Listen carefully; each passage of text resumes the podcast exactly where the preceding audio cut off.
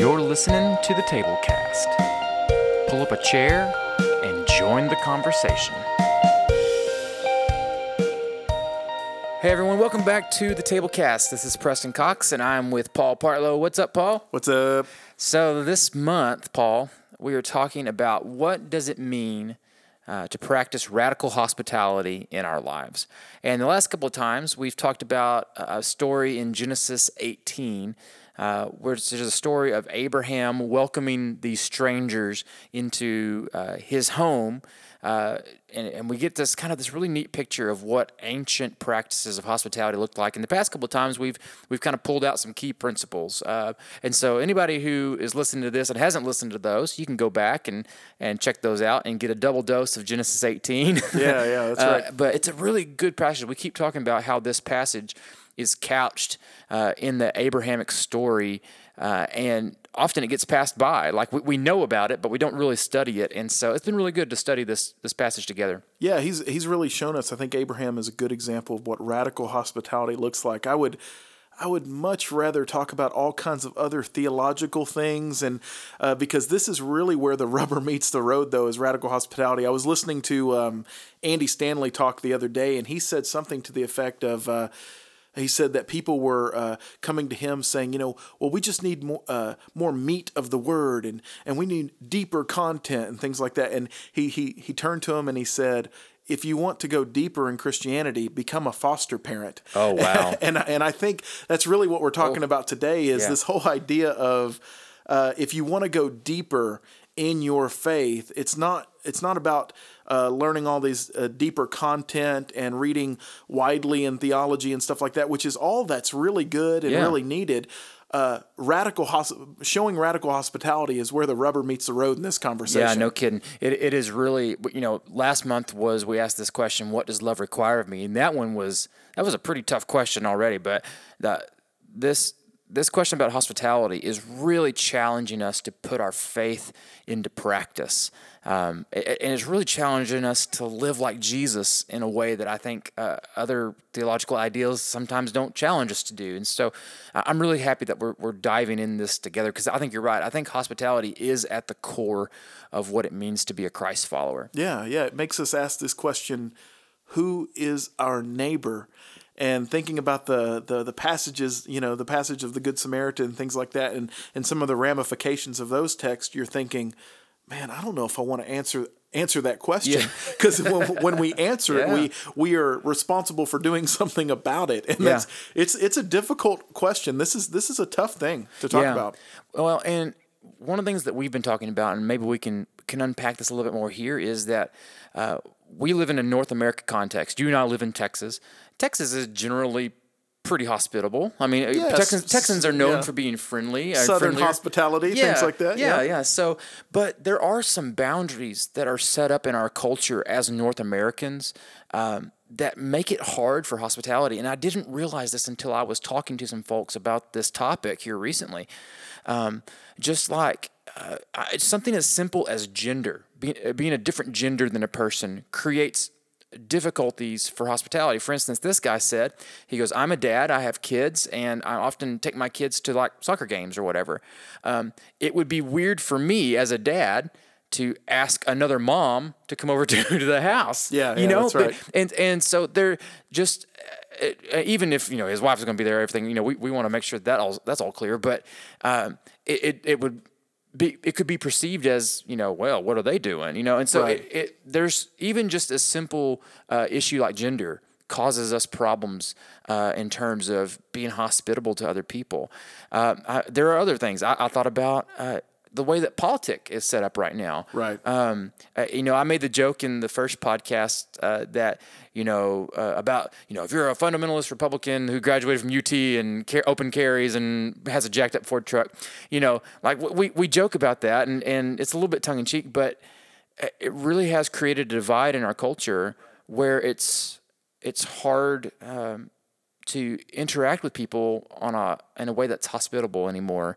Um, and so even that has created some barriers that we're having to unpack. Yeah, even especially in America, what I've noticed is because uh, we used to live in New Zealand, we used to live out of the country. So uh, looking into our uh, our home country, our native country, uh, with with different eyes. Uh, it's it's been really interesting. And one of Hmm. the things I've noticed since I've come back is Americans are just so polarized. Yeah. I mean, civil discourse has kind of been thrown out the window, and people have kind of picked a side. And Yeah, I mean, on everything, not just Republican and Democrat, but just like you mentioned, UT.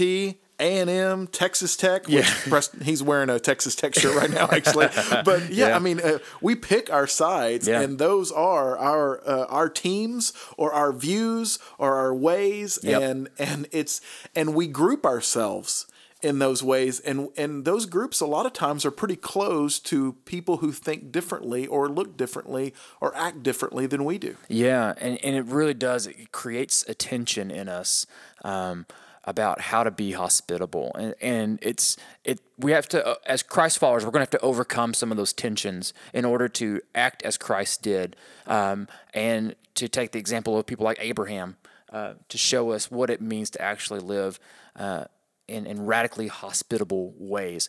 You know, you're talking about New Zealand a little bit. You've shared some really cool stories uh, before with me about how you know, international culture uh, was so different in terms of hospitality. Uh, uh, especially, uh, you, I remember you talking about uh, when you first came back from New from New Zealand. You're you were trying to have dinner with people.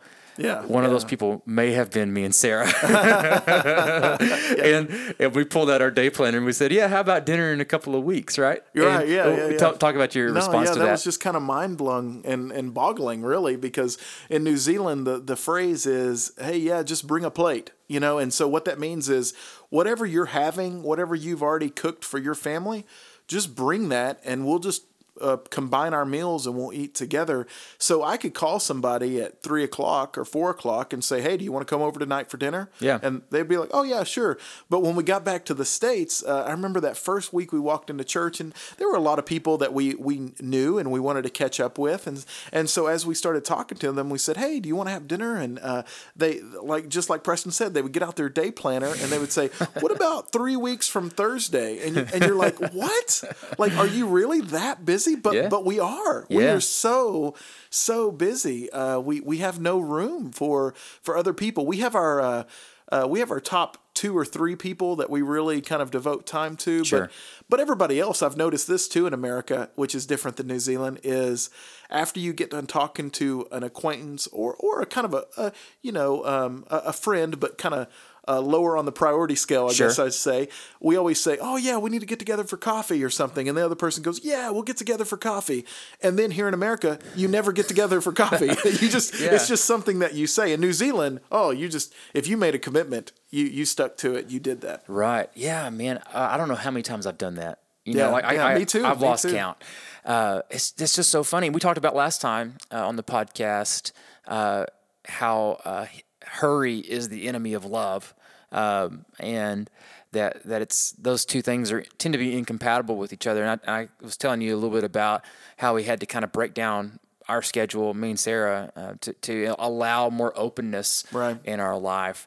Um, and and I, I really just I, I want people to consider this because it may be it's not a prerequisite for hospitality by any means. Like you don't have to have your schedule all the way, all the way in order before, Right. Because there's always going to be busy seasons. I absolutely, you're yeah. always going to be busy. Yeah. Um, but I really want to challenge our listeners here to to really consider um, this principle, the best yes, um, especially as it turns into how are we reaching out to those around us, um, and I, th- I think it's just so important for us to to recognize those nudgings from God. Yeah. Um, and to be okay with people just kind of showing up. I, we have uh, uh, someone in our community, uh, and I, I don't think she would hate me for telling her this story, but uh, she has an open door policy with, with the teenagers that uh, she has a, a, a girl that's in college and a young teenage boy. And uh, she's like, that they just kind of, all their friends are always welcome. Oh, absolutely. And uh, she she's uh, teaching us how to be interruptible. I think that's so important Mm. Yeah, that's in terms point. of hospitality is allowing ourselves to be interrupted. Um, and even our schedules, uh, you know, I, I love that that principle that you were talking about. Um, and and you guys challenged us uh, without knowing it. You, you didn't like call us to the mat or anything, but but but that interaction challenged us to make us say, man, man, we do need to create some more space in our life to be more hospitable. Yeah, it's. I think it goes back to the question of who is Lord of your calendar. I mean, does uh, does your calendar rule you, Yeah. or do you do you allow God to enter your calendar and, and to be Lord of it? And if if if if Jesus is is Lord of your calendar and your day planner, there will be room and a focus of others Yeah. because that's what his focus was he came to seek and save that which was lost and and i think that would be our focus as well we would see that priority show up time and time again Yeah. In how we schedule our lives Maybe you can talk just a second here about uh, you're you're a dad of three kids. We talked a little bit about having kids last time. I don't have kids, so I can't really relate in a lot of ways. Uh, give us give us just like maybe one one or one thing you can do as a parent to be hospitable in the lives of raising kids. you know, and and as you drive kids to basketball practice and art and school and play play dates and stuff like that. What is some, a way we can be hospitable with kids? Yeah, I, I think the the biggest thing that I that me and Melanie uh, we talk about is uh, inviting our kids into that process, Yeah. being a family on mission, um, not just um, me as the father. I'm the uh, person that goes out and shares Jesus or whatever, but but uh, we as a family are the ones that that. Um, that can do that together and really making them a part of that, uh, making them a part of the process, even what we cook, who we invite, Yeah. what we do. Even you know, I, I've really I've really loved it because uh, like when we invite you guys over, I love it because you immediately connect with our kids. You go play Mario, and Yeah. they, and and they've started to love having people in in in our, in our home, which is which has been really good. But another thing as we uh, as we take our kids to uh, different sports practices and music events and all these other things because we're always we're one giant taxi service it seems like here lately That's why you have a minivan. yeah, that's right. That's right. Uh, but when we when we go to those places, I think showing hospitality to the people that were around, simply little things like knowing their name. Yeah. you know, uh, remembering the stories that they've told us. Uh, and, and sometimes I'll be honest. Uh, sometimes when I get back to the car after a basketball game or something like that, and I've already talked to a couple parents, I have to take notes. I have to write down their name and Yeah. kind of uh, little bullet points of what they said. But it all comes back to intentionality. It's I want to be hospitable by by showing them that they're valued. Yeah. and and knowing their name is a good place to start with that. Man, that is so challenging. Uh, I've I was a person that used to say, and sometimes I still do. I'm terrible at names. You know, like I, I always say something like, "Oh, I'm, I'm I'm sorry, I'm just so terrible at names." Uh, and then somebody said this to me one time, and they said, "Well, you just don't care." Oh, I was like, "Oh no!" I said, "You're right. I yeah, I don't have interest in the people that I'm talking to, and shame on me, man. Shame on me for for not being truly interested in people's names. Uh, uh, now, now I try to be very intentional about." Learning and calling people by their names because um, names are important in culture Yeah. um, and it, it's your identity. It, it is it is the core part of who you are, um, and just to sort of to call a person by their name is to say, I know you and I see you and I'm interested in you. Right. Um, and man, that, that's just been really challenging to me, and it's a great first step. And, and we're not doing it for some ulterior motive. You know, we're not we're not saying learn people's names uh, for whatever reason you want to put in there. But but really, we're just we want to learn people's names so that we know them. Yeah, Like, yeah, So that we can be yeah. friends again. Yeah, genuinely love people. There's a there's a friend that I have that that that does this sometimes, and I uh, and I feel like this uh, this person is being incredibly hospitable to me doing this because he'll ask me, he'll say, "How you doing?" And I go, "Oh, I'm fine."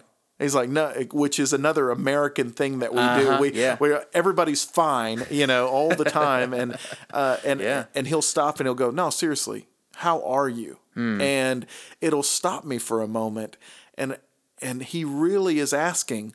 He really wants to know how I'm doing. It's Yeah. not just this pithy introduction or anything like that. He really wants to know, and I think that's that's a beautiful sign of hospitality because there's a lot of people in our world. Um, that are um, on the fringe fringes of society that Yeah. don't feel welcomed. That even uh, what I've noticed when, in the past, working with uh, in the, in the uh, with people who are homeless and things like that, there's something about shaking their hand or hugging them, the physical contact, looking them in the eye, Sure. knowing their name, engaging them like a, an everyday person Yeah. and not as a homeless person. That shows great hospitality, and and there are so many people in our world and in different groups that that desperately need that hospitality. Yeah, man. I, I, we talked before about, um, you know, we, we see see issues like uh, refugees, Right. Um, having having been turned away, and people that are just fleeing their country uh, to seek refuge and safety, um, and uh, you know places have trouble bringing them in because oh they could be a terrorist or whatever you know and it's it's hard because that you know they are homeless. They, they are fleeing evil um, and they they need open arms you know they, they need people to receive them. We talked about friends that we know from the lgbtq community um, that have been kicked out of their homes by parents or guardians uh, because they came out to them um, and how these teenagers a lot of them are teenagers homeless now Right. or maybe they came out as adults and uh, all their friends and family abandoned them. What a great opportunity for us to say, no, you're welcome here. We, we, we embrace you as a human being. Yeah, that's. I think that's the radical hospi- That's the radical part Yeah. of the hospitality that we're talking about because hospitality goes beyond political views. It goes beyond even your political views of what your comfortability. It goes beyond your theological views. Yeah. It goes beyond all that and treating everyone like they were made in the image of God because th- they are. Yeah. Yeah. We- We talked about uh, in the uh, one of the first podcasts of this one um, about the the ancient Israelite tradition and and, and probably uh, larger uh, Middle East tradition uh, uh, in the ancient world uh, believed that by bringing someone into your home, you can convert them from an enemy, quote unquote, or an other, quote unquote, into a friend. Yeah. Um, and I, I think that's that's the goal of hospitality is that we're trying to trying to create friendships here with Yeah. people that are different than us. Um, and I'm finding that one of the easiest ways to do this is is through food. And you have a really interesting story about about people offering you food, which I love. When you were you, you tell the story about going to Fiji that uh, and being driven around by this taxi cab driver. I just I love this story. It's so good. Yeah, every time I flew to uh, flew to Fiji, uh, the the place that I was going, I flew into Nadi and I would go up to Suva, and and it's a two hour drive. And every time there would be a, um, uh, I would have an Indian uh, taxi driver, and we would be driving up, and halfway there, he would just randomly say, um, you need to come and eat at my house tonight. You know, and and everywhere I went, I would go into the mall there and, and, and do some shopping and some of the, the shops around and, and some of the markets and everything. And and everywhere I went, people would come up to me and say, "Do you have a place to eat tonight? Yeah. Are you are you- do you need a do you need a place to stay? Do because they knew. I mean, awesome. just looking at me that I was a visitor, I was an, the other in in the group. Yeah. And and they would they would offer me all kinds of hospitality, making sure that I was taken care of. That that was a high priority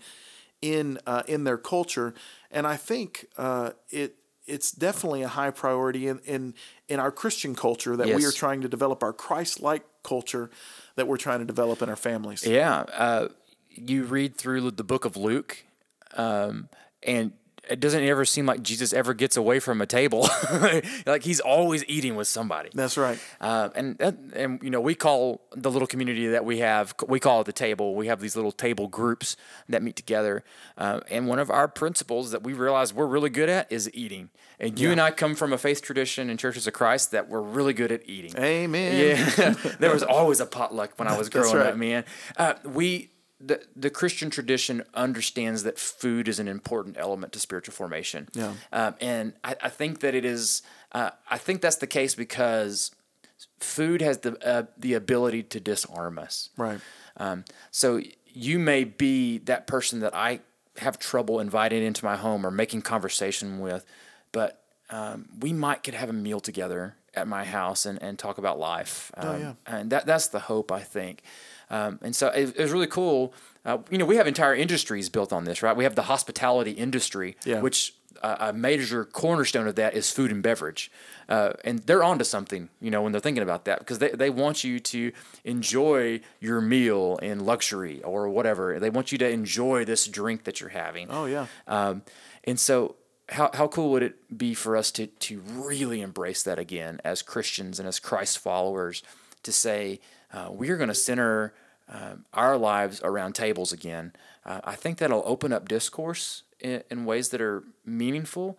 Um, I think that it will open ourselves up to new experiences uh, because it's really hard to talk. Uh, it's, well, it's rude to talk with food in your mouth, you know? Yeah, yeah, and so while someone else is talking, you can put something in your mouth and keep your mouth shut and actually listen to what somebody else is saying. No, absolutely. I, you know, uh, I, I definitely agree with that principle. I think, I think it's so important to to get to know people's names, to invite them over for a meal. There's something about being in someone's home, especially in North America. When you invite someone into your home, they move from the acquaintance to a friend Yep. because of our the way we view our home. And then I, I also um, I also think it's important to learn the art of asking questions. We like that. we are very good at just telling our views and preaching our views and all these other things and and there is a time for that. I think there's a time to share what we think. I'm not saying never do that, but to be hospitable is to give them the floor. Yeah. Is to, to ask them questions and to get to know them and to let them tell their story because after all there is power in their story. And uh and and uh, people, what I've found out is people love talking about themselves. so if you just keep asking them questions, that makes them feel at home. I mean, Yeah. I have felt more um, love and hospitality from someone that, uh, not necessarily the person that gives me all the advice and the answers, but someone that just sits and actually listens. Yeah. And and really listens. I think that's that's so important. Um, along all those lines, I was uh, remembering you were telling me about some uh, some news report, some Paris news report earlier. Something Yeah. I, I want to get to this because I think this is a this is a neat phrase. That, yeah, well, that maybe we up. can wrap this wrap it up with this story. Yeah. And this is this is a nice story. Um, you'll you'll probably remember. I think it was 2015 when they had the shootings in Paris. Mm.